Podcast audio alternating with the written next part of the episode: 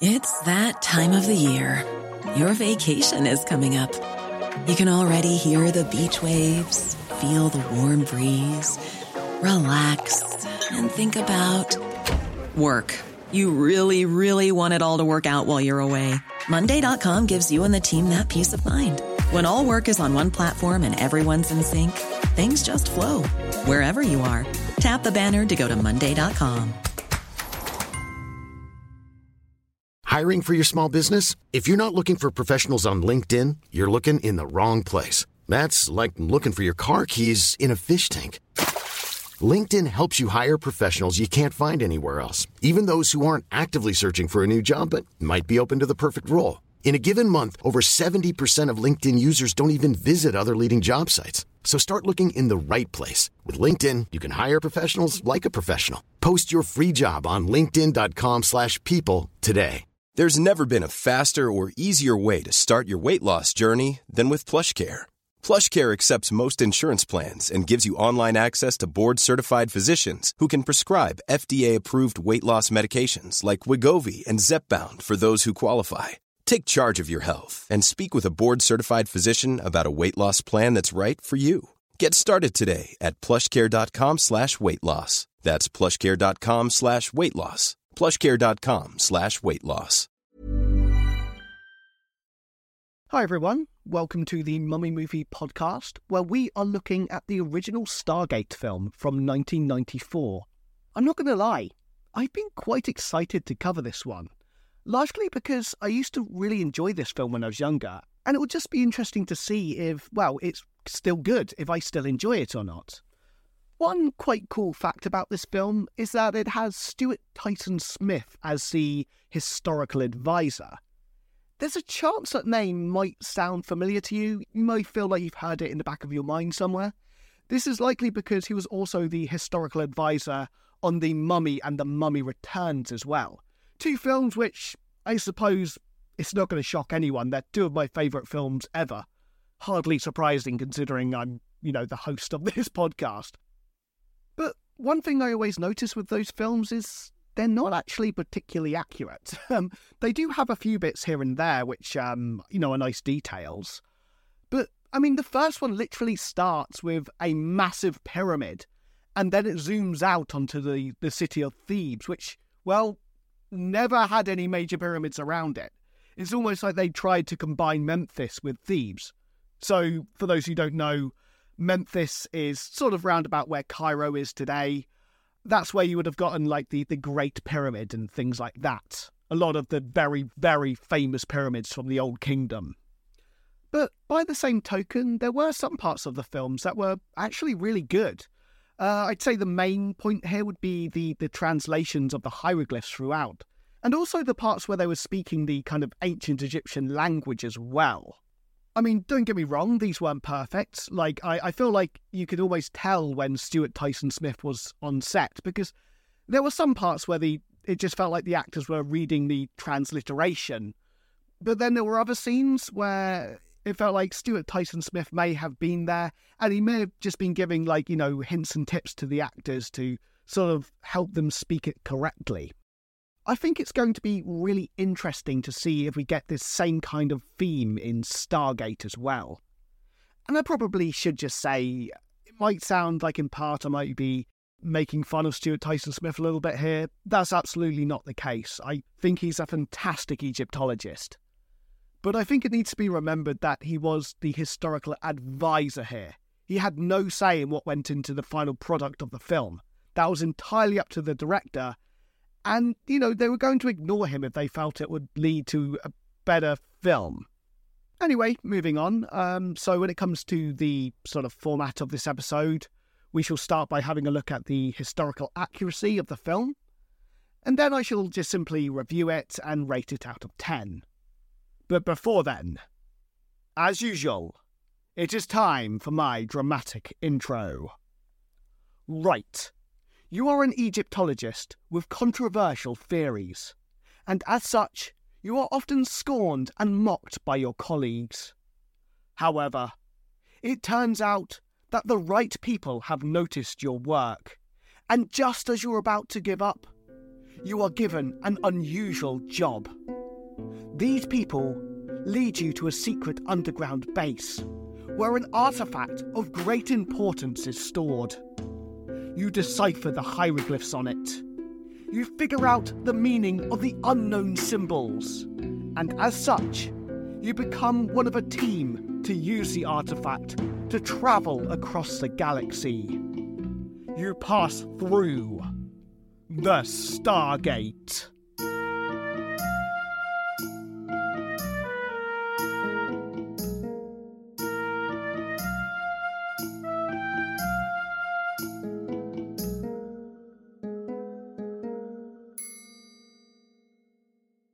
Okay, so as kind of said a second ago, in this section I'm just going to go over the historical accuracy of the film, saying what it gets right and wrong, and also just using it as a bit of a jumping off point to talk about interesting things in Egyptology. Near the beginning of the film, we see a symposium talking about the building of the Great Pyramid. One cool thing here is they have a board outside of the symposium that says 4th Dynasty, Old Kingdom. This is, yeah, fair enough. The 4th Dynasty was part of the Old Kingdom, so this consisted of the 3rd to 6th Dynasties. And more importantly, the 4th Dynasty was when the Great Pyramid of Khufu was built, the very pyramid that this symposium is supposed to be on. So, in general, the 4th Dynasty dates from about shortly before 2600 BC until shortly after 2500 BC. So just over 100 years, maybe between sort of 110, 120 years, something along those lines. It's a little bit hard to have exact dates when we go this far back. In general, when it comes to the Great Pyramids, it was built shortly after 2600 BC.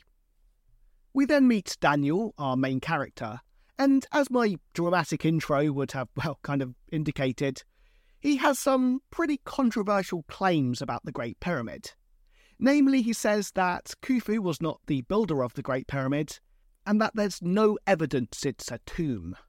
I mean, well, if we're being incredibly pedantic, and to a point that even annoys myself, yeah, no, he wasn't the builder of the Great Pyramid. He was the king who commissioned it.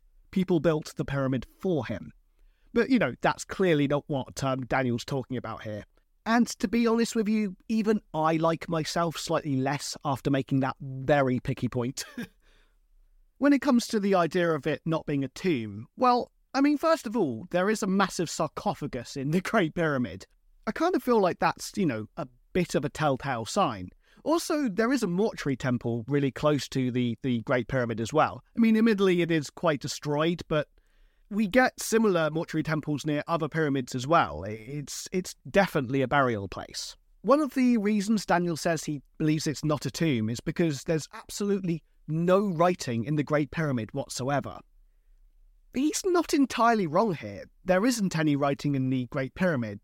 Though by the same token, you don't tend to get writing at all in pyramids from the 4th Dynasty, or even for the majority of the 5th Dynasty either. In fact, it's not until the very last pharaoh of the 5th Dynasty, King Unas, that you start getting texts in pyramids. He was ruling some 150 years after Khufu. Basically, from the reign of King Unas onwards, we get what are called the Pyramid Texts. These lined the burial chamber of the king in the pyramid, and they were designed to sustain the king and help him thrive in the afterlife. They're actually one of the most important religious texts in Egyptian history, and you can see them influencing Egyptian religion for thousands of years after their creation. So, as already kind of indicated, the pyramid texts were only for the king. They were there to help the king sort of get to the afterlife and to survive there.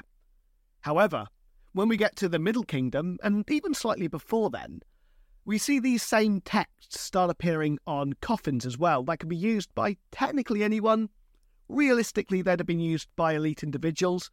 And this basically means that you can sort of see even just normal people in Egypt getting the same kind of afterlife as the king as well. Then, later still, many of these texts start getting written down on scrolls and they appear in the tombs of the New Kingdom as well. These scrolls are something you've almost certainly heard of. the Book of the Dead. So without the pyramid text, you don't get the coffin text, and then you don't get the Book of the Dead. Anyway, getting slightly off topic, I guess. I quite like this subject. The point is, what Daniel's saying here just isn't correct. The Great Pyramid was most certainly built for King Khufu, and it most certainly was a tomb. And even when it comes to his argument about there being no text in the Great Pyramid, so how can we possibly know what it's being used for, it's a really, really flawed argument. Daniel then goes on to claim that a fully developed writing system appeared all of a sudden in the first two dynasties.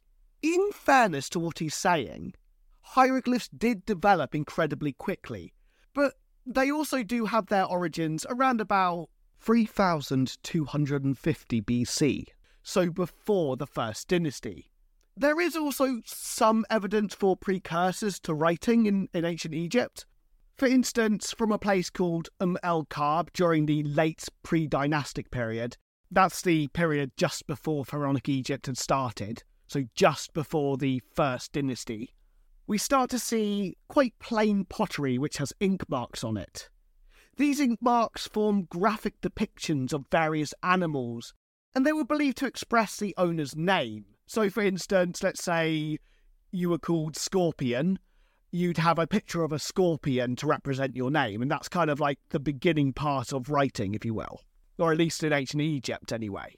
Though admittedly, in favour of what Daniel was saying here, we then do see a very big jump in the sophistication of writing, and it does seem to happen quickly without much of a kind of like transition period. There are various theories as to, how this happened. Admittedly, it's hard to go into this kind of topic without having a lot of speculation because, ultimately the evidence just really isn't there, or at least not at the moment. However, one of the more popular theories is that this transition just hasn't survived anymore. It's very likely it was written down on quite perishable material, which just hasn't survived. After all, when it comes to things like papyrus, I believe the oldest papyrus is only about 4,500 years old, so the time period we're talking about here is about another 500-600 years earlier than then. Either way, what many consider to be the first proper example of Egyptian writing comes from a tomb labelled Tomb UJ.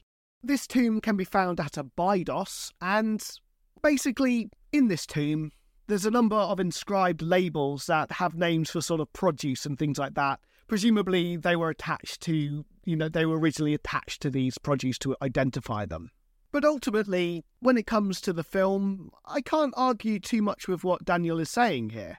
He is correct. The writing system in ancient Egypt does appear to have appeared quite suddenly. Don't get me wrong. It's quite clear that Daniel here is trying to hint at aliens, having given us some secret knowledge or something like that, which... unsurprisingly, I don't agree with, but at the same time, this is just a film, and it is quite cool that they've at least tried to use some historical basis for this. It's just that they've taken their conclusion in quite wild directions. I suppose in terms of a film, it's far more interesting to say aliens did it than, we've probably just lost the transition period. That is admittedly a lot more boring. There's never been a faster or easier way to start your weight loss journey than with PlushCare. PlushCare accepts most insurance plans and gives you online access to board-certified physicians who can prescribe FDA-approved weight loss medications like Wegovy and ZepBound for those who qualify. Take charge of your health and speak with a board-certified physician about a weight loss plan that's right for you. Get started today at PlushCare.com/weight loss. That's PlushCare.com/weight loss. PlushCare.com/weight loss. Burrow's furniture is built for the way you live. From ensuring easy assembly and disassembly to honoring highly requested new colors for their award-winning seating, they always have their customers in mind. Their modular seating is made out of durable materials to last and grow with you. And with Burrow, you always get fast, free shipping. Get up to 60% off during Burrow's Memorial Day sale at burrow.com/ACAST. That's burrow.com/ACAST. burrow.com/acast.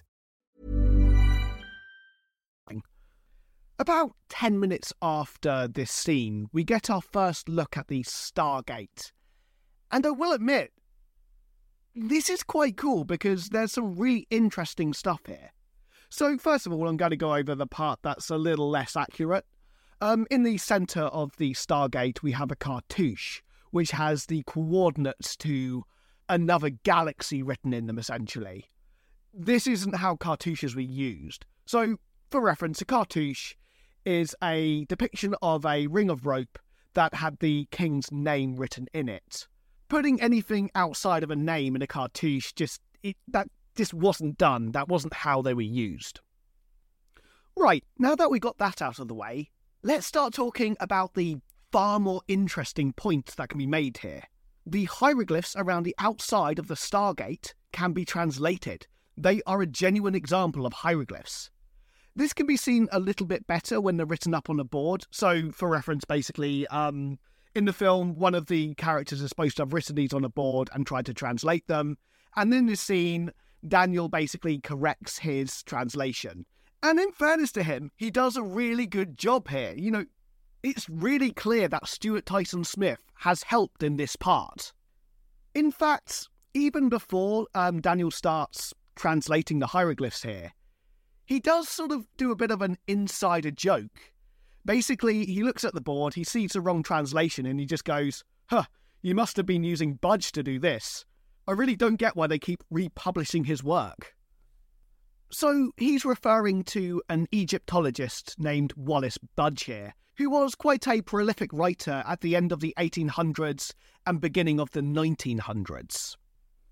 First things first, he is correct that people keep republishing his work, but the reason for that's actually pretty obvious. His work is now out of copyright. That's why it gets republished a lot, because anyone can do it and people buy it. But what's quite interesting is when I started doing Egyptology, one of the very first things I was told in uni was to never use Budge. And I probably should stress, they didn't necessarily mean this in a completely literal sense. You can use him, but you've got to use him with extreme caution because, he did, for several reasons, to be honest. For a start, he did have a habit of making some pretty wild claims that are just outdated now. He basically had a habit of making things sound more interesting than they actually are a lot of the time. And also, unsurprisingly, just given the time he's writing, a lot of his work now is out of date. We've learned better. And this is especially true when we get to his translations. Because, first of all, not only do you get the double whammy here, he's trying to make it sound slightly more interesting than it actually is a lot of the time, but he also does kind of get the wrong end of the stick a few times as well. Ultimately, really the only time you should be using Budge is when you don't have another option. But by the same token, considering how prolific he was in terms of writing, those times do occasionally come along. Sometimes he's the only person who's written on a particular artifact, or he's the only person who's kind of done a sketch of that artifact, so you do need to use him in those situations. To give an example of what I mean here, I've got two extracts. One of these is from Wallis Budge, and the other is from Faulkner. Both of these are from the same source, so they both come from the Book of the Dead, which is from the Papyrus of Ani. They're both spell 61. And I probably should just say, the reason I've picked this spell, I haven't gone through to find one that's particularly inaccurate or anything like that. The one reason I've picked this is because it's a short extract, and I feel like a longer one would be a bit harder to follow in this kind of podcast format.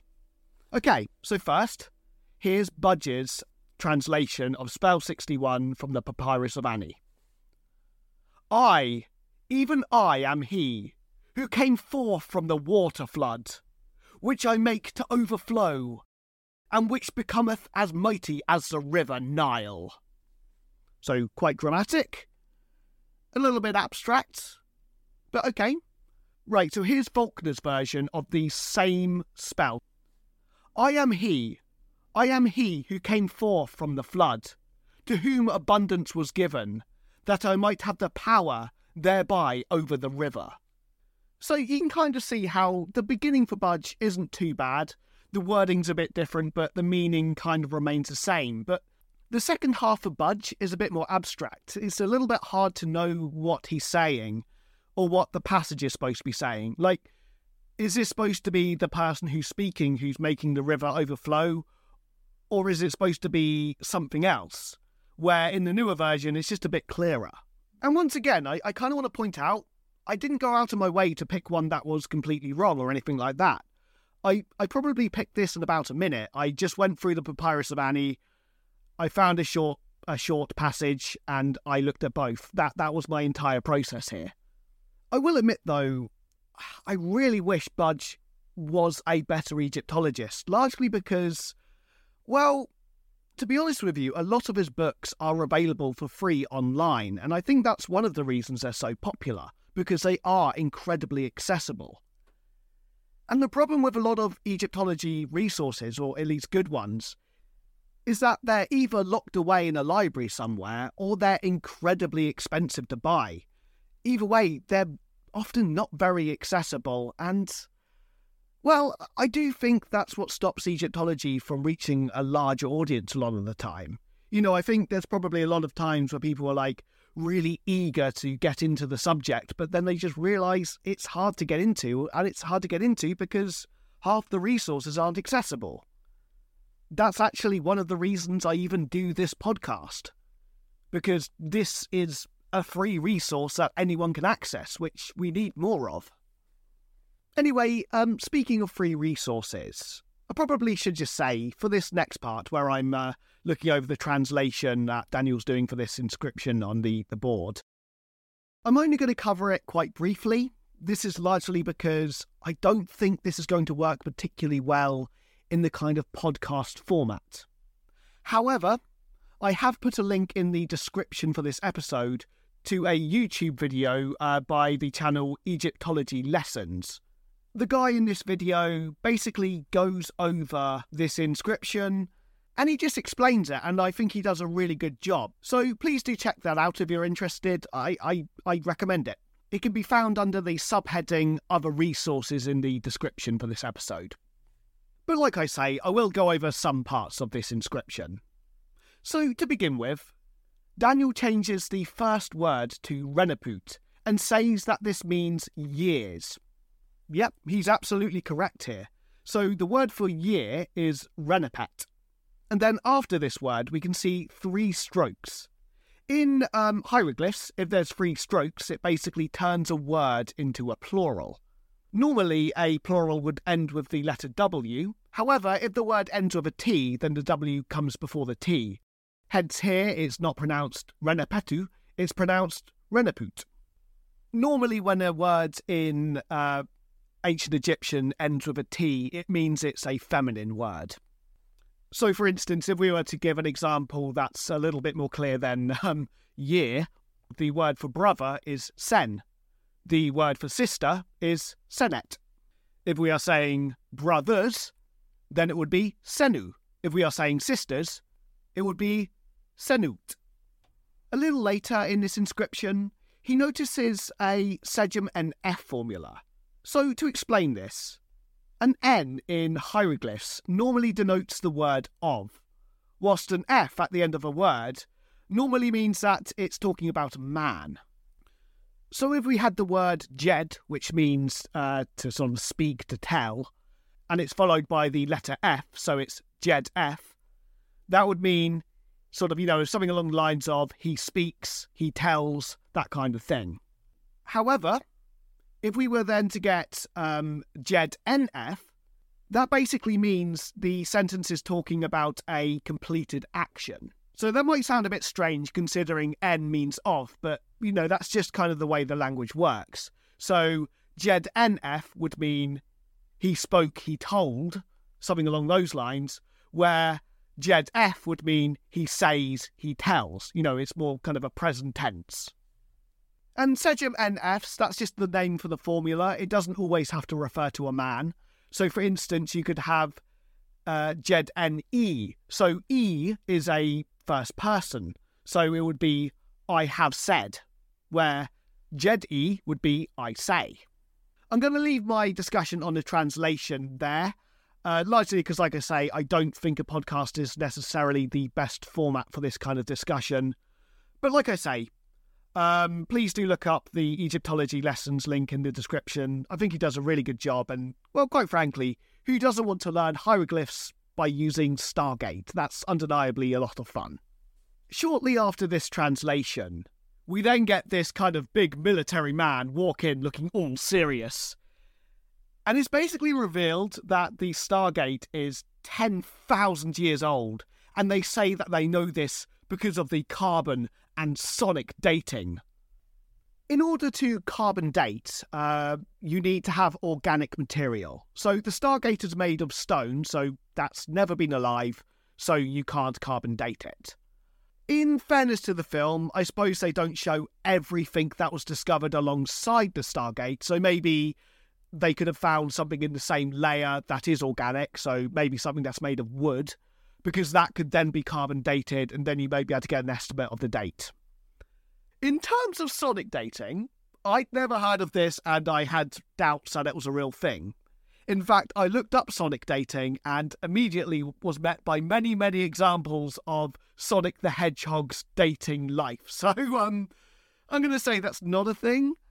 In fairness, you do get sonic testing, which shows imperfection in materials, but as far as I know, this can't be used to show the age of something, at least not that I'm aware of anyway.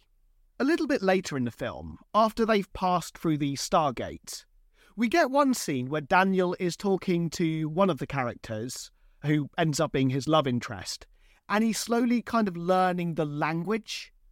I thought this scene was actually really interesting because they've quite clearly sort of based it off of the ancient Egyptian language, which, considering the theme of the film, makes a lot of sense. So the example they show here is once again the word Netja. As I said earlier, Netja means God.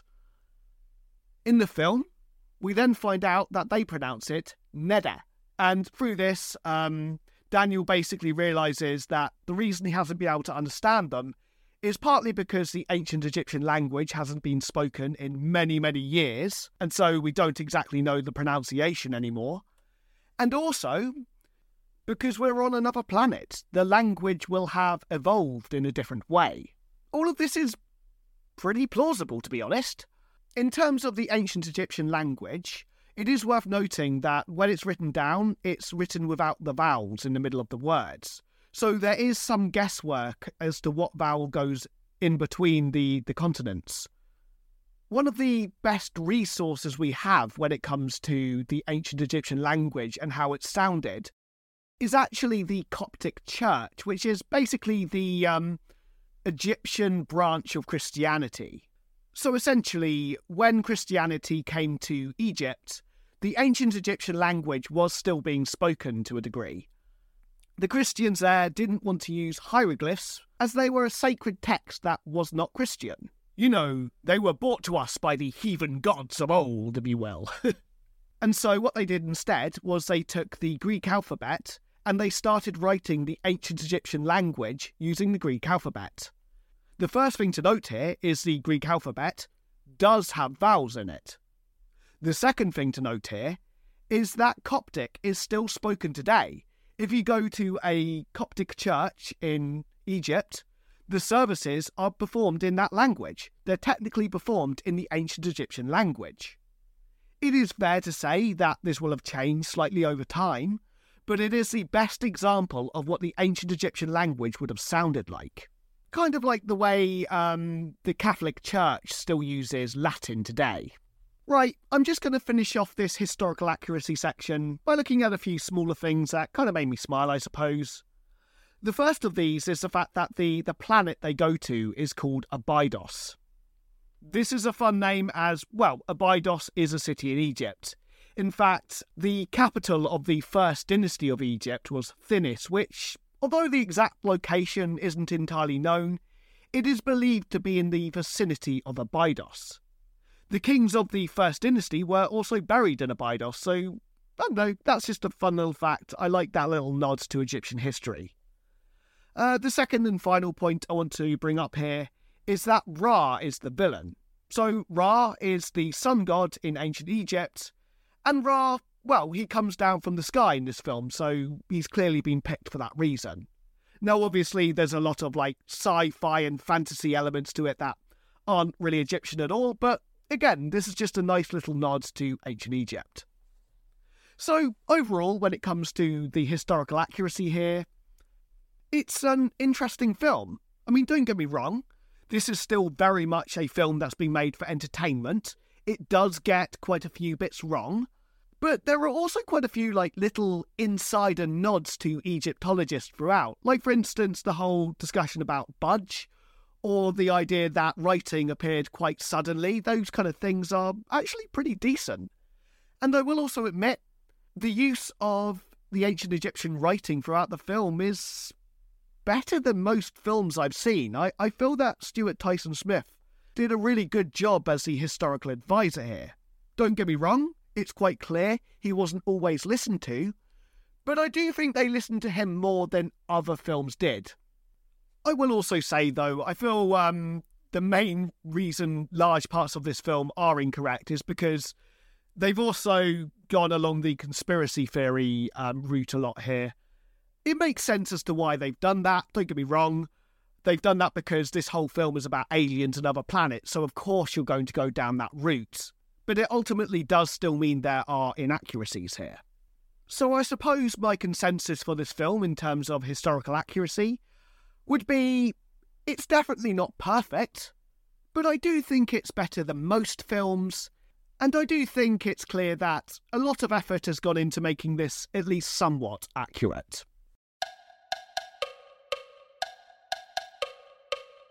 Right, so we've now reached the review section of the episode, so here I'm simply going to go over the film, saying what I liked and disliked, and then rate it out of 10 as well. To begin with, the very first thing I noticed in this film was the music. I actually thought it was really good. It's got quite an Egyptian-y, fantasy-esque sound to it, and it just creates the correct atmosphere for the film. You know, it got me excited to see what was going to happen. And that's exactly what you want from a soundtrack. I also just felt there were a lot of kind of small details in this film, which showed that quite a lot of care and attention had gone into some aspects of it. So, for instance, at the beginning of the film, which is set in 1928, we see a little girl on a dig picking up an amulet. And then later on, we see one of the characters, Catherine Langford, who's quite an elderly woman, wearing that amulet. You know, it makes it quite clear, without anyone having to say anything, that she is that little girl, now all grown up. It's not necessarily a groundbreaking point, but it's a good little detail, and it kind of goes into the philosophy of showing, not telling, which is always a better way of making a film, in my opinion. Another nice little detail, one that I've kind of already talked about, is the way Daniel joked about Budge. This was a fun little joke that some of the audience would get, others wouldn't, and that's cool. I like that. Again, not necessarily groundbreaking by any means, but it's a small little detail, and as I've said in previous episodes, a lot of small little details can lead to a big difference in a film. I also just felt that Daniel was quite a likeable and, you know, dorky main character. I felt he was quite easy to root for. And this was especially kind of effective when some of the soldiers, after they go through the Stargate, start bullying him. When that happens, it's really easy to dislike them. Like, I genuinely felt my blood boil a little bit.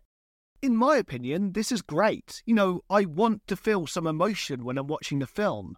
I want to feel sorry for the main character when I'm supposed to feel sorry for him. I want to feel happy when things are working out for him. And I do think that this film achieved that. On top of that, I know this is a technically really small part, but it makes me really happy when I see this guy. Eric Avari's in this film. So, for those who don't know, Eric Avari plays Dr. Terence Bay in The Mummy. I always just get a slight smile on my face when he just shows up in things. Like, he just has a habit of turning up and having small parts in films, and in my opinion, it always kind of boosts that film just slightly.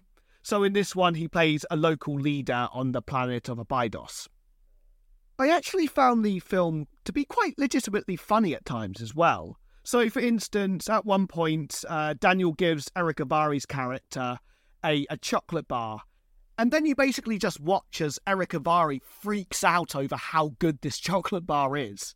Or in another instance, Daniel gets his leg caught in the harness of this kind of weird alien desert creature, and it drags him along the ground as he kind of screams. And then when it finally comes to a stop, it basically licks his face and leaves a big sliver of saliva up him.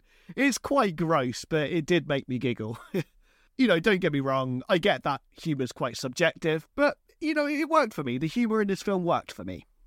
On top of that, I felt the film did a really good job of remaining intriguing, but kind of easy to follow as well. I mean, I got an hour into the film and I was still quite engaged. I still wanted to see what was going to happen.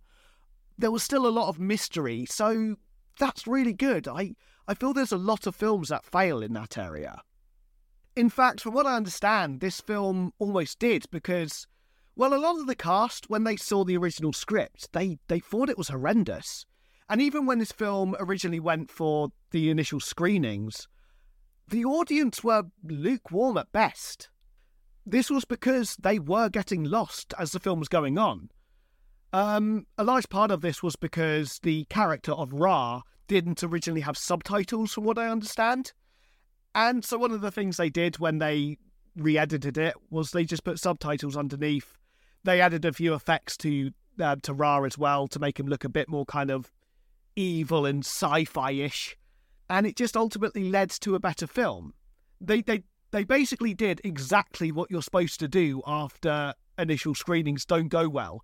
They went back to the drawing board and they made changes. And those changes seem to have ultimately led to a really good film. So kudos to them.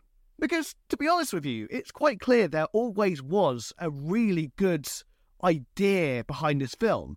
Like, even when you look at the character of Ra and the fact that, well, in the film, Ra initially ruled over Earth, but the idea was that the ancient Egyptians overthrew him and he had to flee to another planet.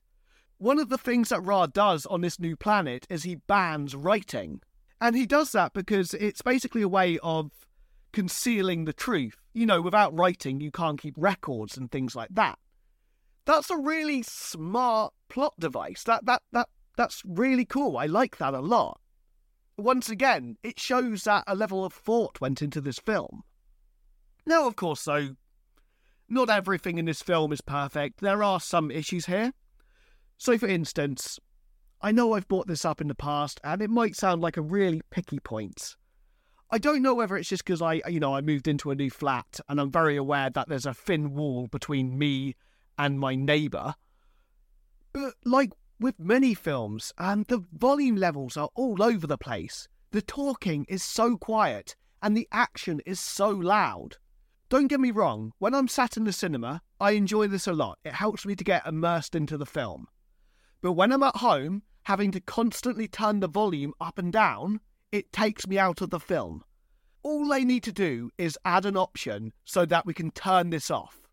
From what I understand, there is no option. If there is, please, someone tell me, because, well, I will thank you profusely.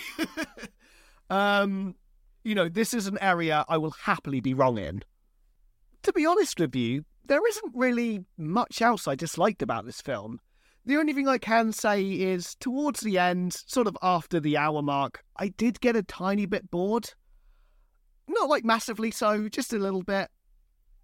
But realistically, that's about it.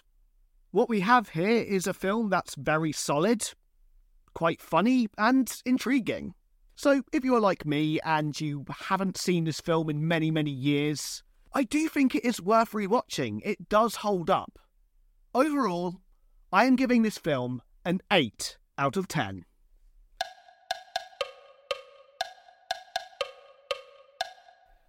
Thank you very much for listening. I certainly hope you've enjoyed this episode. If you have, please do consider liking, subscribing, sharing on social media, leaving a comment. It all really helps the podcast.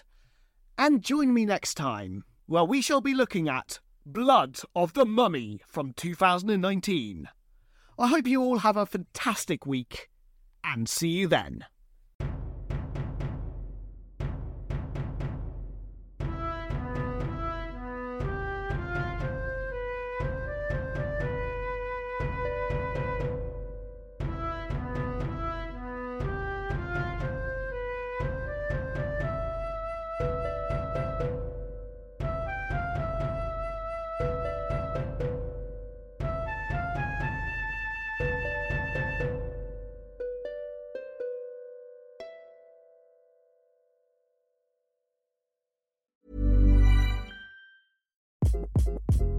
Hi, this is Craig Robinson from Ways to Win, and support for this podcast comes from Invesco QQQ, the official ETF of the NCAA. The future isn't scary, not realizing its potential, however, could be. Just like on the recruiting trail, I've seen potential come in many forms as a coach. Learn more at Invesco.com/QQQ. Let's rethink possibility. Invesco Distributors, Inc. Normally, being a little extra can be a bit much, but when it comes to healthcare, it pays to be extra. And United Healthcare makes it easy with Health Protector Guard fixed indemnity insurance plans. Underwritten by Golden Rule Insurance Company, they supplement your primary plan, helping you manage out-of-pocket costs without the usual requirements and restrictions like deductibles and enrollment periods. So when it comes to covering your medical bills, you can feel good about being a little extra. Visit UH1.com to find the Health Protector Guard plan for you. Hey, it's Danny Pellegrino from Everything Iconic. Ready to upgrade your style game without blowing your budget? Check out Quince. They've got all the good stuff, shirts and polos, activewear, and fine leather goods, all at 50 to 80% less than other high-end brands. And the best part? They're all about safe, ethical, and responsible manufacturing. Get that luxury vibe without the luxury price tag. Hit up quince.com/upgrade for free shipping and 365-day returns on your next order. That's quince.com/upgrade.